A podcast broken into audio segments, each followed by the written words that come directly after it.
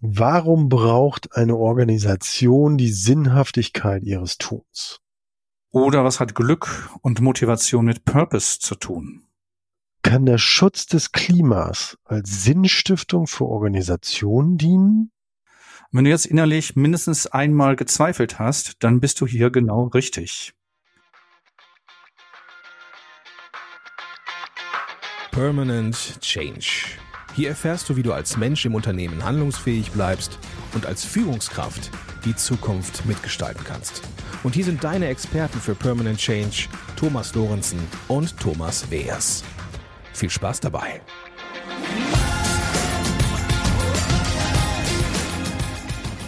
Hallo, ich bin der Thomas Weers. Und ich bin Thomas Lorenzen. Und wir beraten Unternehmen und Menschen dabei, den permanenten Wandel agil und selbstbestimmt zu gestalten. Ich sah dein Schmunzeln, Thomas, als ich sagte, wenn du hier einmal, mindestens einmal gezweifelt hast. genau, liebe Zuhörer, liebe Zuhörerinnen. Wir haben uns entschieden, in dieser Folge ganz co-kreativ miteinander jetzt unterwegs zu sein. Wir werden verschiedene Aspekte und Sichtweisen, Perspektiven jetzt mal in unsere äh, Show heute hier einbringen und wir haben ganz ehrlich noch nicht so wirklich eine große Ahnung, wo wir landen werden, oder? Ja, und ich finde es gerade gerade spannend, dass wir uns dem verschreiben und sagen, wir schauen mal, wie sich das Gespräch zwischen uns beiden entwickelt und wir in der Zeit unseres Podcasts ähm, vielleicht mit Streit, Diskussion, Auseinandersetzung, vielleicht auch sind wir auch einer Meinung. Ich weiß es noch nicht. Also ich bin echt gespannt, wie das Gespräch jetzt heute hier laufen wird. Ja, dann lass uns mal starten, oder? ja. Sinn, Ökonomie und Purpose, da bist du ja der totale Fan von, wie du mir erzählt hast. Oh ja, Sinn, Ökonomie und Purpose. Also ich mag das, den Begriff Purpose, äh, weil er so die Menschen so ein bisschen in eine andere Richtung des Denkens lenkt. Und äh, ich merke das im agilen Kontext, wenn ich mit Teams oder mit und mit Organisationen arbeite, dass den Purpose zu entwickeln, warum, also Simon Sinek hat ja mit dem Golden Circle den Purpose als ersten Schritt des, des, des, des Tuns oder den ersten Schritt in die Richtung Tun definiert und hat gesagt, also Leute, macht euch erst darüber Gedanken, warum macht ihr euch auf den Weg? Was ist euer Zweck? Was ist der Sinn eures Tuns? Und da merke ich, haben viele Menschen dann wirklich ihre Herausforderungen, diesen Sinn außerhalb ihres Arbeitsbereiches zu formulieren. Ne, also viele Leute sagen, ja, wir machen Produkte. Ja, es ist kein Purpose. Das ist Produkt machen. Okay, also die Frage nach dem Warum stellen zuerst, also ist das so richtig oder wie darf ich das verstehen? Genau, warum, warum gehen, warum begeben wir uns gemeinsam auf den Weg? Was, was ist und was ist der Zweck unseres Tuns? Was wollen wir als ich sag mal, als übergeordnetes Ziel unseres Tuns erreichen. Mhm. welchem Purpose verschreiben wir uns? Zum Beispiel, also Elon Musk mit Tesla hat gesagt, Mobilität neu denken. Mark Zuckerberg mit Facebook hat gesagt, Menschen weltweit miteinander in Verbindung bringen. Das wären Purpose. Das wären so solche Aussagen, dass Organisationen sagen, das ist mein Purpose. Ähm, und dementsprechend richten wir dann halt unser Why und What aus. Also Why, What, How. Nee, Why, How, What. Entschuldigung, so in die Richtung, in der Reihenfolge.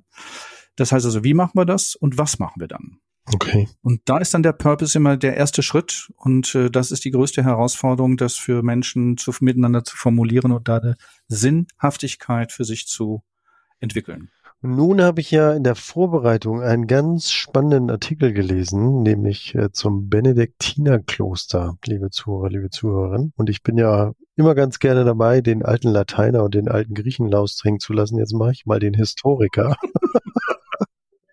Jetzt mach mal den Historiker. Und habe hier gelesen, dass im Falle des Benediktinerklosters ähm, der Benedikt von Nursia im Jahr 540 bereits eine Purpose-Formulierung begründet hat, nämlich in der Regula Benedicti. Und was hat er gesagt? Er hatte den Purpose äh, formuliert, der in einem Satz mündet, damit in allem Gott verherrlicht werde und es damit auf den Punkt gebracht. Schönes Beispiel. Also von daher ist es doch nichts Neues. Jein, jein. Ich möchte dir jetzt gerade nicht äh, recht geben, merke ich gerade. ich merke das so, warum? Jein, weil es ist so das, was wie ich es wahrnehme in der heutigen Welt der Digitalisierung und der Vernetzung und der Komplexität und des Chaos und der der wirklich unvorhergesehenen Konsequenzen dass es wichtig ist, dass wir Menschen uns mit unserer Sinnhaftigkeit in Kontakt bringen, damit wir in diesen Unwägbarkeiten, die uns dann auf dem Wege äh, beschert werden, klar bleiben, ausgerichtet bleiben, in unserer Orientierung bleiben. Und vielleicht mag das ja in diesem Benediktinerspruch drinstecken, den du gerade zitiert hast, dass in allem Gott ähm, verherrlicht würde. Ja, und äh, dass die Organisation sagt, und wir gehen dann sozusagen für uns, für unseren eigenen Purpose in diese Richtung. Ja, mag sein. Mhm. Ich komme so ein bisschen in deine Richtung, nur ein bisschen. Und warum ist uns das denn im Moment so wichtig, wenn wir von Sinnökonomie sprechen?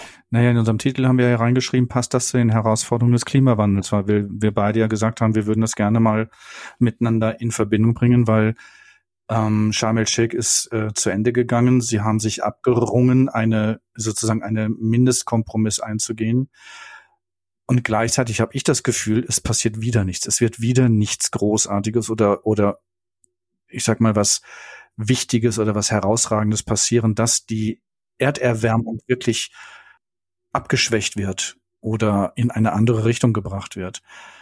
Und da finde ich, ist Sinnökonomie vielleicht etwas anderes als Kapitalismus, wo es immer um größer, weiter, höher, Konsum und dergleichen geht, weil ich glaube, das ist ja dann auch eher deine Argumentationsschiene, dass du sagst, deswegen funktioniert das ja auch nicht. Naja, wenn wir für uns hier mal eine Definition von Sinnökonomie heranziehen, dann wäre das doch eine, eine Wertschöpfung, also ich versuche das jetzt mal, äh, eine Wertschöpfung abseits des Denkens in Wachstum und Profitmaximierung. Und wir rücken dafür den sozialen Mehrwert, die Nachhaltigkeit und eine glückliche Mitarbeiterschaft und einen gesellschaftlichen Fortschritt in den Vordergrund. Können wir das so nehmen? Also die Definition klingt für mich nachvollziehbar und erstrebenswert. Die Frage ist, was braucht es dafür, dass wir aus dem, aus der jetzigen Situation des, ich sag mal, des kapitalistischen Wirtschaftsdenkens in diese Richtung der Sinnökonomie gehen können? Und was bräuchte es in den Organisationen, um diese Veränderung als Mindset und auch im Tun in den Organisationen zu verankern? Zunächst einmal, ja genau, also zunächst einmal eben die Wertschöpfung nebenan zu stellen und eben zu sagen, wir denken jetzt mal nicht nur in Wachstum und Profitmaximierung. Und da habe ich ja ähm, auch einen schönen Artikel, wie ich finde, in der Zeit gelesen von einem Jens Becker, das ist ein mhm. Sozialwissenschaftler, der einfach mal untersucht hat, warum Klimawandel oder sag mal drei, drei Dinge aufgestellt hat, warum aus, aus drei Perspektiven, warum Klimawandel nicht gelingen kann. Und, und wenn ich eben einmal das, diesen wirtschaftlichen Aspekt sehe, warum Klimawandel nicht gelingen kann, ist Quatsch, sondern der Schutz des Klimas nicht gelingen kann und wir den Klimawandel nicht aufhalten werden, so ist es vielleicht richtiger zu formulieren. Denn das ist eben ein Teil dass die Wirtschaft sich komplett der Profitmaximierung untergeordnet hat und auch immer wieder ganz viel tut dazu. Also da würde ich jetzt schon, da würde ich jetzt schon ein reinsprechen und sagen, es ist nicht die gesamte Wirtschaft, die sich dem Profit, der Profitmaximierung ähm, ausrichtet, sondern es gibt ja auch genauso gut nachhaltige Unternehmen. Es gibt genauso gut so wie ich jetzt vor kurzem halt, ähm, ich sage jetzt mal, mein, mein Aktiendepot in Richtung nachhaltige Unternehmen verlegt habe, dass ich also dass die Nachhaltigkeit, das Unternehmen die Nachhaltigkeit für sich in als als äh, Maxime nehmen, dass ich die mit meinen, ich sag mal mit meinen Geldern in, in Aktienform halt stärke und unterstütze. Und es gibt ja die GLS Bank zum Beispiel ist keine Maximierung von der einer Bank von Renditen und sondern die GLS Bank hat ja auch eine ökologische Ausrichtung für sich. Und es gibt, glaube ich, viele kleine Unternehmen, die in diese Richtung denken und auch Startups, die in diese Richtung denken. Ich habe jetzt gerade das eine Bild im Kopf, wo dieses große Schiff mit dem Plastiksammler über den großen, über einen großen Fluss fährt und die den ganzen Plastikmüll von der Wasseroberfläche einsammeln und verwerten und dann wieder in einen anderen Kreislauf hineingeben. Da sind für mich Ansätze der des Schutzes der Erderwärmung oder der der der ja des Klimas schon sichtbar und vorhanden. Ja, und genauso gibt es äh, die Öl- und Gasindustrie, die hier beispielsweise aus 2019 gibt es eine Zahl 200 Millionen für Lobbyismus ausgegeben hat, um den, um dieses Geschäftsmodell fossiler Energie zu verteidigen. Also ich glaube, es gibt viele gute Beispiele, aber es reicht bei weitem noch nicht aus, ähm, weil die Macht großer Konzerne ähm, und ich sag mal Sektoren einfach zu groß ist. Auch da komme ich mit einem mein, meinem berühmten Jein. Bitte. Weil, Thomas, ich denke gerade dran, ähm, ich hatte gestern Abend ein Gespräch mit, mit Freunden beim, äh, beim Essen und ähm, der, der, der Freund meinte zu mir, Mensch, sagt der Thomas, ich habe Sorge, dass, dass Deutschland sich deindustrialisiert und dadurch so seine Kompetenzen und auch so seine Fähigkeiten verliert und sich einer Maxime verschreibt, die uns Deutschen vielleicht nicht so gegeben ist oder wo wir nicht so unsere Stärken und unsere, unsere tollen Sachen haben. Wenn ich mir die saudi-arabische Konzeption der, The Line von Noem anschaue, die, die Stadt, die dort gebaut wird, mit 170 Kilometer Länge und 200 Meter Breite, vollkommen verspiegelt mit, mit neuen erneuerbaren Energien, keine Autos, nur U-Bahn und dergleichen, öffentliche Verkehrsmittel. Das sind alles deutsche Manager und alles groß, größtenteils deutsche und europäische Firmen, die dort aktiv sind auf diesem Niveau. Und dann, frag, dann bin ich natürlich wieder in so einer Twitter-Situation, sage mir, schau mal, da findet dann Innovation statt oder da findet dann etwas wirklich, was auch Richtung Nachhaltigkeit gedacht werden kann. Und gleichzeitig kommt, wie du sagst, die, die, die fossile Industrie und sagt, und wir müssen unsere Arbeitsplätze erhalten, weil wir können den Wandel so schnell nicht ähm, gestalten, weil die Menschen ja Arbeit brauchen, um Geld zu verdienen und auch da einfach auch für sich weiterkommen, Kompetenzen entwickeln müssen, ich komme aus dem Ruhrgebiet, wir hatten in den 70er Jahren den, den Strukturwandel im Ruhrgebiet.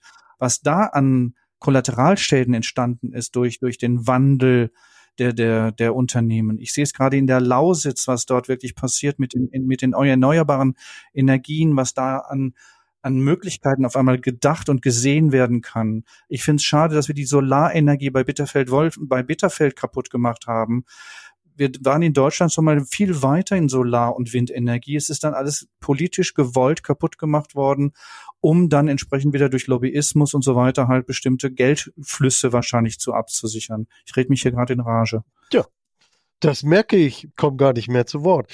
Aber äh, neben der Öl- und Gasindustrie äh, gibt es beispielsweise eben halt auch hier die, die äh, gibt es eine Untersuchung der Markt für ethisch produzierte Kleidung, ne, der beispielsweise auch ganz viel Aufmerksamkeit bekommt, aber nicht mal 0,4 Prozent des globalen Bekleidungsmarktes umfasst. Ne. Es gibt eine riesen Plattform für Fast Fashion Industrie, die also extrem viel Umsatz fährt.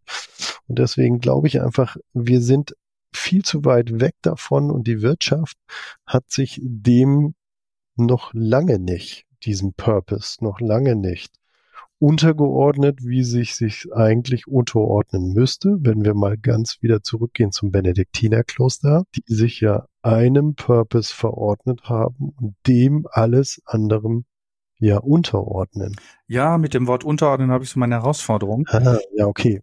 Stimmt. Alles gut, alles gut. Ich, ich, ich kann dieses Wort unterordnen von dir nehmen und äh, in meinem Kopf geht dann gleich dieses Wort verschreiben, also dass ich mich in einem, einem Ziel verschreibe. Ja. Also das, mhm. das bedeutet für mich als Transaktionsanalytiker mehr Verantwortlichkeit, mehr Autonomie, also dass ich eine Selbstbestimmtheit habe, wenn ich mich verschreibe, weil das ist dann eine Freiwilligkeit wenn ich mich unterordne, ist das wie so eine elterliche Botschaft, ich muss das tun. Dann kriege ich meine Schwierigkeiten damit, weil dann denke ich, dann ist es wieder nichts Originäres, nicht, wieder nichts Eigenes, sondern ich mache das, weil es man das machen muss. Und dann finde ich, hat's wieder, dann hat's wieder eine andere Qualität. Bin ich ganz bei dir. Ja, verschreiben passt viel besser. Aber der Staat müsste, was heißt müsste, jetzt sind wir wieder im kritischen Elternlicht. Der Staat wäre doch auch gut beraten, das zu fördern. Warum tut er das nicht? Oder nur so eingeschränkt? Du stellst hier große Fragen zu einer späten Zeit äh, des Tages. Naja, ich habe eine These dazu. Ich höre. Ich freue mich auf deine These. Ich habe ich hab gerade einen anderen Gedanken im Kopf. Ja, wenn ich, wenn ich behaupte, dass mehrheitlich äh, das Wirtschaftssystem sich noch nach wie vor der Profitmaximierung in einem kapitalistischen, demokratisch organisierten System äh, nach wie vor verschrieben hat, dann würde ich eben behaupten, dass der Staat auch gar nicht so schnell umdenken oder umsteuern kann, weil, ich sag mal, Nachhaltigkeit zum einen natürlich extrem viel Geld kostet. Das müsste gefördert, angereizt werden. Und man kann natürlich auch kritisch drauf gucken, zu sagen, okay, wenn eine Gesellschaft in einem solchen System ähm, unterwegs ist, in einem kapitalistischen System, dann sind wir ketzerisch gesagt, konsumgesteuert und der Staat verliert die Steuerungsfähigkeit, wenn wir plötzlich eben sagen, wir müssen, wir müssten ja den Konsum zurückfahren oder nicht. Für mich kommen da gerade mehrere Kategorien, die du gerade miteinander vermischt. Einerseits Staat, einerseits Gesellschaft und dann die Wirtschaft. Und du hast das Wort Demokratie genannt. Ich glaube, wie ich Demokratie verstehe, ist, sich über Themen zu streiten, sich auseinanderzusetzen, ist demokratisch und ist auch demokratisch gewollt, wenn ich unterschiedliche Ansichten und Sichtweisen miteinander diskutiere, debattiere und das braucht manchmal Zeit, das braucht manchmal Gespräche, viel Gespräche, bis man dann vielleicht zu einer gemeinsamen Linie kommt oder auch nicht zu einer gemeinsamen Linie kommt. Die Gesellschaft, das ist nochmal für mich ein anderes Thema, weil da geht es um moralische Themen, um ethische Themen. Das wäre dann die Frage, wie könnte man eine, einen ethischen Ansatz in der Gesellschaft verankern, dem die Nachhaltigkeit und die, den Schutz der Erderwärmung auch sich verschreibt.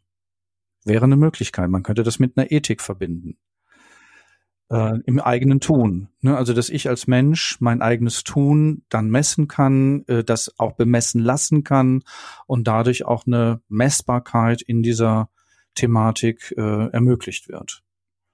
Solange wir im Abstrakten bleiben. Dann haben wir aber ja noch viel vor uns. Ja. Wenn wir uns gerade eben extrem bemühen, auch im Internet eine, eine gewisse ethische oder ethische Haltung oder ethische Grundlinien zu installieren. Ne? Definitiv. Mit, mit der Übernahme von Elon Musk und Twitter ist gerade ist gerade auch die große Frage, äh, wie wird sich das auswirken auf den amerikanischen Wahlkampf? Wir haben in Berlin hier gerade die, die Wahl im Februar, die Wiederholung einer Wahl. Ich glaube, es ist erstmalig in der Geschichte der Bundesrepublik, dass eine Landtags- und Bundestagswahl wiederholt werden muss aufgrund von Fehlern, aufgrund von Mängeln, die bei der Wahl äh, durchgeführt wurden, also äh, entstanden sind. Das ist für mich auch eine Ethik, das ist für mich auch eine Verantwortlichkeit, die sich dann für mich auch mit dieser Klimathematik, das ist wie so ein roter Faden, das zieht sich durch. Niemand will wirklich in diese Verantwortung genommen werden. Niemand will eine Verantwortung wirklich übernehmen und dann auch dafür kämpfen und sich einsetzen. Ich kenne noch andere Politiker aus den 70er und 80er Jahren, was da haben die sich gefetzt im Bundestag über ihre Themen ich meine, ich brauche nur drei, vier, fünf Namen, habe ich im Kopf. Da war Franz Josef Strauß, da war Herbert Wehner, da war Willy Brandt, da war Helmut Schmidt, da war ba Herr Barzel. Nur mal so ein paar Namen genannt. Was da an Debattierkultur herrschte, was da Auseinandersetzungen stattfanden, bis man dann zum Punkt gekommen ist, das hat viel Kraft gekostet. Aber das ist doch alles weg mittlerweile. Es geht doch niemand mehr in so eine Verantwortung und sagt, ich stehe dazu und ich kämpfe mit dir für meine Themen. Ja, und jetzt kommen wir zurück zu Sharm el-Sheikh und äh, Erderwärmung und Klimaschutz. Wir bräuchten doch, wir müssten uns doch allem einen diesem Purpose verschreiben, indem es uns, dass wir alles unser Tun eben darauf ausrichten, die Erderwärmung zu verzögern und äh, das Klima zu schützen. Definitiv. Bin ich ganz bei dir. Und die Frage, das ist ja immer die, wieder die große Herausforderung, wie können wir das gestalten? In welcher Art und Weise wäre es realistisch? Also jetzt komme ich wieder mit meiner Smart-Formel aus meinen Führungscoachings, wo ich sage, Ziele, die ich miteinander vereinbare, müssen einmal spezifisch sein, also S, spezifisch, M, messbar, äh, A akzeptabel oder attraktiv, R realistisch und T Termin gebunden sein. Also die Smart-Regel. Wie wäre das denn dann mit der mit der Abschwächung der Erderwärmung? Wir haben das, wir haben sogar eine, eine Time, eine Deadline bekommen bis 2030, bis 2035. Die wird immer wieder hin und her geschoben. Realistisch 1,5 sagen manche schon, ist nicht mehr einzuhalten. Das heißt also, wir sind schon drüber 1,5. Ist es attraktiv? Ich glaube, die Attraktivität ist uns irgendwie abhanden gekommen, dass wir es nicht attraktiv finden. Wenn wir sehen, dass Indonesien Jakartas ähm, als die Hauptstadt Jakarta äh, gerade untergeht, äh, aufgrund des Klimawandels und Indonesien eine neue Hauptstadt baut, ich glaube, das interessiert uns hier in Europa gar nicht und sagen, na ja gut, dann bauen sie eine neue Hauptstadt. Aber was das für Auswirkungen hat. Das ist zu weit weg. Das ist ja, das ist zu weit weg. Das ist wieder meine These zu sagen, solange wir nicht persönlich betroffen sind, wird es eben keine Änderung geben. Genau. Kleines Beispiel aus der aktuellen Situation, der Ukraine-Krieg. Jetzt, wo die Gaspreise gestiegen sind und die Strompreise gestiegen sind, jetzt ist das Geschrei auf einmal groß.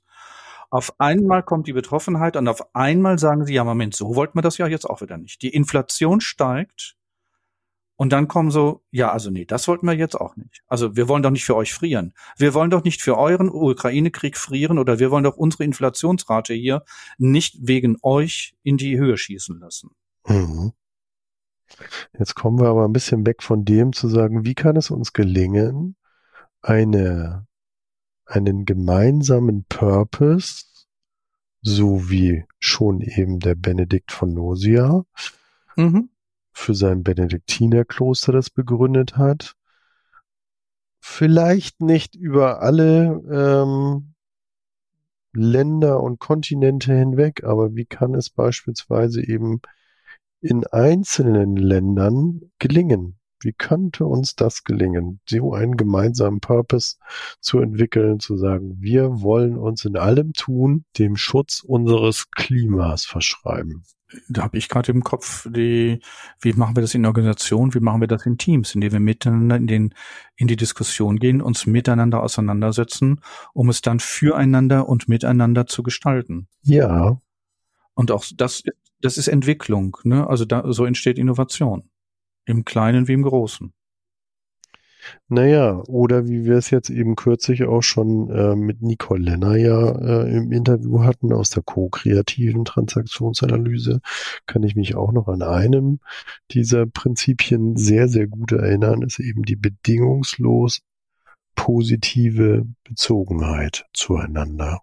Ja, und mir, mir kommt gerade im Moment die Wirheit auch, dass wir, also dass wir das sagen, ja. wir sind alle genau. Teil des Ganzen. Das zweite Prinzip. Ne? Also dieses ja. zweite Prinzip der ko-kreativen Transaktionsanalyse, die Wirheit. Wir sind alle Teil des Ganzen. Auch ich, Thomas, bin hier in Berlin, habe meine Möglichkeiten, die Erderwärmung abzuschwächen, indem ich mir mein Tun anschaue. Fliege ich, fahre ich mit der Bahn, fahre ich mit dem Auto, fahre ich mit dem Fahrrad oder was esse ich, wie esse ich, wie viel esse ich oder wie viel Kleidung ziehe ich an, was kaufe ich, wie nutze ich meine Waschmaschine oder. Genau. Und also ich kann das doch in ganz vielen kleinen Themen machen. Ja. Und das Benediktinerkloster ähm, hat ja auch so verschiedene Prinzipien aufgestellt. Und das eine, das nennen sie Discretio. Das heißt eben halt auch, sich schon einmal vorurteilsfrei und ohne Bewertung äh, die Dinge von seinem Gegenüber einfach erstmal wahrzunehmen. Also eben halt auch neugierig zu sein und das eben nicht zu bewerten im zweiten Prinzip eben einfach auch nur mal hinhören und äh, nicht eben zu schnell zu, zu reden und einfach erstmal zuzuhören. Also das würde für mich heutzutage Richtung Growth Mindset gehen. Das würde ich damit übersetzen. Ja, neugierig in Beziehung gehen, ne? Ja. Spricht ja. dann die relationale Transaktionsanalyse, eben zu sagen, ja, wir gehen in Beziehung und sind neugierig aufeinander und schauen, was wir daraus gestalten können. Und ich bin auch neugierig darauf, was du dazu zu sagen hast und schaue mal, wie das in mir resoniert oder was dann da in mir resoniert und biete das wieder an. Und dadurch entsteht ein Diskurs und dadurch entstehen auch vielleicht neue Gedanken neue Ideen. Ja. Und auch das, was mit dem Fonds da ja versucht wird, eben mit benachteiligten Staaten eben halt auch denen zu helfen. Ich schlage jetzt mal den gewagten Bogen, das nennen die hier eben Liebe, aber mit Liebe meinen sie eben die grundsätzliche Haltung zu ihrem Gegenüber und sich eben sorgen und sich aktiv für das Wohlergehen des anderen einzusetzen. Das heißt, wir müssen auch bereit sein, uns gegenseitig in diesen Dingen zu unterstützen. Ja, aber ich weiß nicht, ob da das Geld das Thema ist. Ich glaube, das ist so, wenn ich diese, wenn ich das höre, die reichen Industrieländer richten einen Fonds ein für die für die, die durch den Klimawandel ertragenen ähm, Auswirkungen. Da höre, da, da, weißt du was, welches Bild ich dann da bekomme? Reiche Eltern geben ihrem Kind äh, 1000 Euro im Monat, damit das Kind ruhig ist, damit das Kind ruhig gestellt wird und die Eltern sich freikaufen durch ihr schlechtes, also ihrem schlechten Gewissen gegenüber. Ja gut, dann würdest du das ja jetzt in Frage stellen, dass ich mich wirklich um den anderen sorge und um sein Wohlergehen ja, sorge, ja, sondern du ja, setzt das eher in den Kontext, sich freikaufen. Ich kaufe mich frei. Ja, so eine Art Doppelmoral. Richtig, richtig. Ich habe ja okay. was getan, es ist ein Alibi hier, ich gebe euch Geld Ne? Wir wissen, dass ihr darunter leidet und somit kriegt ihr jetzt von uns Geld. Aber damit ist doch, damit ist doch das Thema des Klimawandels nicht behoben. Nee, das würden aber dann ja auch wieder die eigenen Interessen wieder im Vordergrund stellen, was meine These ja stützt mit, ja. mit dem äh, sozialwissenschaftlichen Artikel. Spannendes Thema. Und es gibt doch so viele Beispiele, ne, von Unternehmen, die sich dem verschrieben haben, die wir ja auch recherchiert haben. Ne? Du hattest ein Unternehmen rausgefunden. Mhm. Ich hatte hier ein ja. Unternehmen beispielsweise für Sport- und Funktionskleidung äh, rausgefunden, Maloja, die sich also auch einem Purpose verschreiben und in allen ihrem Tun eben halt auch auf Natur und Mensch ausgerichtet sind und das eben beachten. Und mein Beispiel war ja Patagonia, wo ja der Inhaber von Patagonia sein gesamtes Vermögen einem, einem Umweltfonds überschrieben hat, um die Nachhaltigkeit und die und das Klima als Purpose, also Klimathematik als Purpose zu verfolgen. Was hältst du denn von der Idee äh, zu sagen, weil wenn wir sagen, wenn persönliche Betroffenheit ähm, eben halt auch so etwas ist, ähm, was was Änderungen ja auch herbeiführen kann. Das muss ja nichts Schlechtes immer sein. Es ist natürlich auch am Anfang etwas schockierend ähm, und man weiß gar nicht, wie man das bewältigen soll, aber es fördert ja auch viele neue positive Energien und Entwicklungen. Wenn ich offen bin, ja. Es gibt ja die Möglichkeit, seinen persönlichen CO2-Abdruck äh, berechnen zu lassen. Gibt es ja verschiedene Möglichkeiten. Also ja. ähm, auch im Internet, wo man seinen Fußabdruck dann berechnen lassen mhm. kann. Mhm wenn wir jeder beispielsweise in allem, was wir so äh, tun, wie wir so organisiert und aufgestellt sind, da immer so einen monatlichen Kontoauszug kriegen und dann schauen, ähm, was du persönlich tun kannst. Also vielleicht auch mit Tipps und Hinweisen. Ich war beispielsweise sehr echt schockiert, als ich dachte, ich bin da schon recht nachhaltig unterwegs. Ich das einmal gemacht habe und es am Ende hieß, das ist schön, für dich brauchen wir die Erde anderthalb Mal. Da war ich schon schockiert. Ja, und, und diese Idee des Kontoauszugs finde ich, das, das hat einen Charme, weil es jeden, für jeden persönlich erstellt wird es wäre die Möglichkeit des Controllings gegeben. Ne? Jeder könnte sich selbst überprüfen, bin ich auf dem Weg, was kann ich tun, kann ich noch was anderes tun, kann ich noch weitere Schritte gehen in, in die Richtung des, ähm, des Klimaschutzes. Definitiv, ich denke, und ich glaube, dass es auch eine, ich brauche, es braucht eine soziale, ich sage jetzt mal so eine soziale Kontrolle des, Miteinander, des Miteinanders. Und es bräuchte auch Konsequenzen, wenn ich die, auf meinem Kontoauszug, ich sage jetzt mal drei Monate in Folge, bestimmte Prozente nicht erreiche. Oder ein halbes Jahr oder also leg mich jetzt bitte nicht fest auf die drei Monate oder auf das halbe Jahr. Weil also du denkst an soziale, so, soziale Kontrolle, soziale Gruppen, die sich zusammenfinden, oder was meinst du? Ist es nicht so, oder war es nicht so, dass in der Großfamilie oder in den kleinen Gruppen oder in den kleinen Dörfern des Mittelalters, dass dort die soziale Kontrolle gegeben war, weil jeder jeden kannte und jeder auf jeden achtete? Und da hatte man so eine, da, da gab es so eine, so eine, so eine selbstreferenzielle Kontrolle durch die Großgruppe. Und das verlieren wir durch die Anonymität, die, die Digitalisierung, äh, durch die sozialen Medien. Es ist alles viel anonymer geworden. Es ist alles viel unverbindlicher geworden. Wenn man diesen Aspekt mit reinnehmen könnte und sagen würde, ich schließe mich einer Gruppe an, der ich mich freiwillig anschließe. Die Gruppe ist maximal 15 bis 20 Personen groß. Und mit diesen 15 bis 20 Personen begebe ich mich jetzt auf den Weg in den Klimaschutz. Und dann schaue ich, was das für mich persönlich bedeutet und wo die anderen da sind und wir tauschen uns aus, wir befruchten uns gegenseitig mit Ideen, Gedanken, wir stärken uns, ne, Strokes geben, toll gemacht, super gemacht, tolle Idee. Wäre doch auch eine Möglichkeit, oder?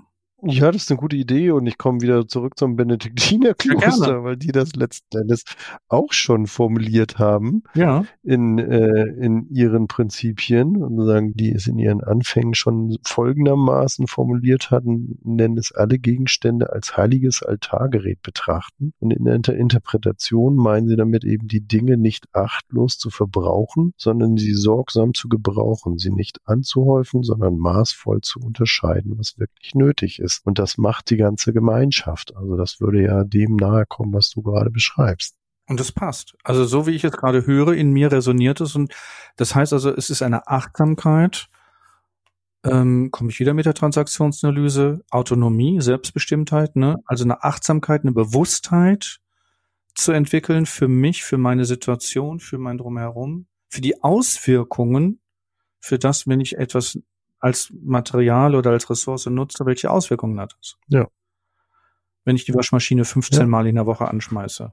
Und man könnte überlegen, ob es irgendwie vom, vom Staat irgendwie motiviert wird, ne? Also wenn, je Ja, grüner der ja. Kontoauszug wird, dass es ein Anreiz, dass es da nochmal einen Anreiz geben könnte, von, von ich sag jetzt mal von staatlicher oder von gesellschaftlicher Seite, so wenn der Kontoauszug in immer, immer grüner wird, in Anführungsstrichen, äh, ohne das jetzt in eine politische Richtung zu, zu äh, diskutieren hier, sondern es geht einfach um, um Klima. ne, dein CO2-Abdruck einfach Nachhaltigkeit, nachhaltiger CO2, wird genau. und sich diesem Purpose.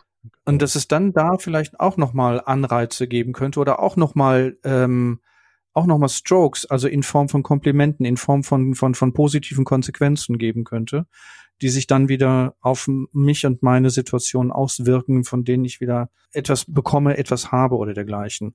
Das wäre weiterzudenken, das wäre Genau. mal zu überlegen, was, in allen Programmen ja unterstützend Ja. wirken kann, ne? Ob das eben, sagen wir mal, irgendwelche ähm, Erleichterungen sind bei nachhaltigen Investitionen, die du anstrebst, andere Programme, wo du Zuschüsse bekommen kannst, dann. Also das wäre ja dann nochmal eine andere Motivation. Ja, oder wenn ich in der Arbeitslosigkeit bin, was passiert dann? Wie, wie werde ich dann da unterstützt? Wie werde ich gestärkt? Was bekomme ich für Förderungen und so weiter? Ne? Also in jeglichen ähm, Lebensphasen auch. Was passiert, wenn ich sozusagen in der Pension bin, im Rentenalter bin? Auch da wäre dann die Möglichkeit, ne? Was, was kann, was kann ich dafür Sog entwickeln, also als Anziehung? Ich sage mal Promotion rather than, nee, Promotion rather than, ähm, nee, weg ist es. Ich bin leer. Okay, dann machen wir das Fazit, Thomas. das war jetzt abrupt kreativ. Ganz das Fazit, okay. Ich versuche das Fazit mal zusammenzufassen, Thomas. Ja. Das, was ich also als erstes jetzt hier rausnehme mit aus diesem Gespräch, dass dieses Thema Purpose, also als Orientierung oder Sinngebung, schon eine lange Geschichte hat, nämlich du hast den Benediktiner aus dem Jahre 500 und noch was angesprochen. Möchtest du es nochmal genau hören? Sehr gerne. Vielleicht unsere Zuhörerinnen und Zuhörer auch, weil ich glaube, das ist ein spannendes Thema. Benedikt von Nursia, um, das Jahr 540 herum. Das ist die sogenannte Regula Benedicti. Okay, kannst du da einen Link in den Shownotes? Äh, ich kann es versuchen, ich habe es aus einer Hands-on-Zeitung, Ja. ähm, aber ich kann mal schauen, zumindest kann ich auf die Zeitung verlinken. Wunderbar. Dann würde ich noch ein zweites Fazit ziehen aus unserem, aus unserem Diskurs heute, dass wenn sich jede Organisation ihrem Tun der Abschwächung der Erderwärmung verschreiben würde und das wirklich jede Organisation tun würde, wäre das eine, ein weiterer Schritt voraus. Drittes Fazit, das, was ich gerade so am Ende so versucht habe darzustellen, ist, wenn Gruppen, Menschen in kleinen Gruppen miteinander und füreinander den Klimaschutz gestalten, da gäbe es nochmal eine soziale Kontrolle oder da gäbe es nochmal einen sozialen Anreiz, das Miteinander und auch da die, ich sag mal, die Erfolge auch miteinander zu feiern und sich da selbst auch zu feiern. Dann, um das alles zu machen, wäre für mich das vierte Fazit, dass es ein Growth Mindset bräuchte für die Menschen, also neugierig sein auf das, was entstehen kann, also was kann Neues entstehen, auch mit der Sorge zu haben, ich verliere etwas und wenn ich etwas verliere, kann ich immer wieder was gewinnen. Und als letztes Fazit, ich glaube, das ist äh, jetzt sehr polemisch. Es gibt nur diese eine Erde.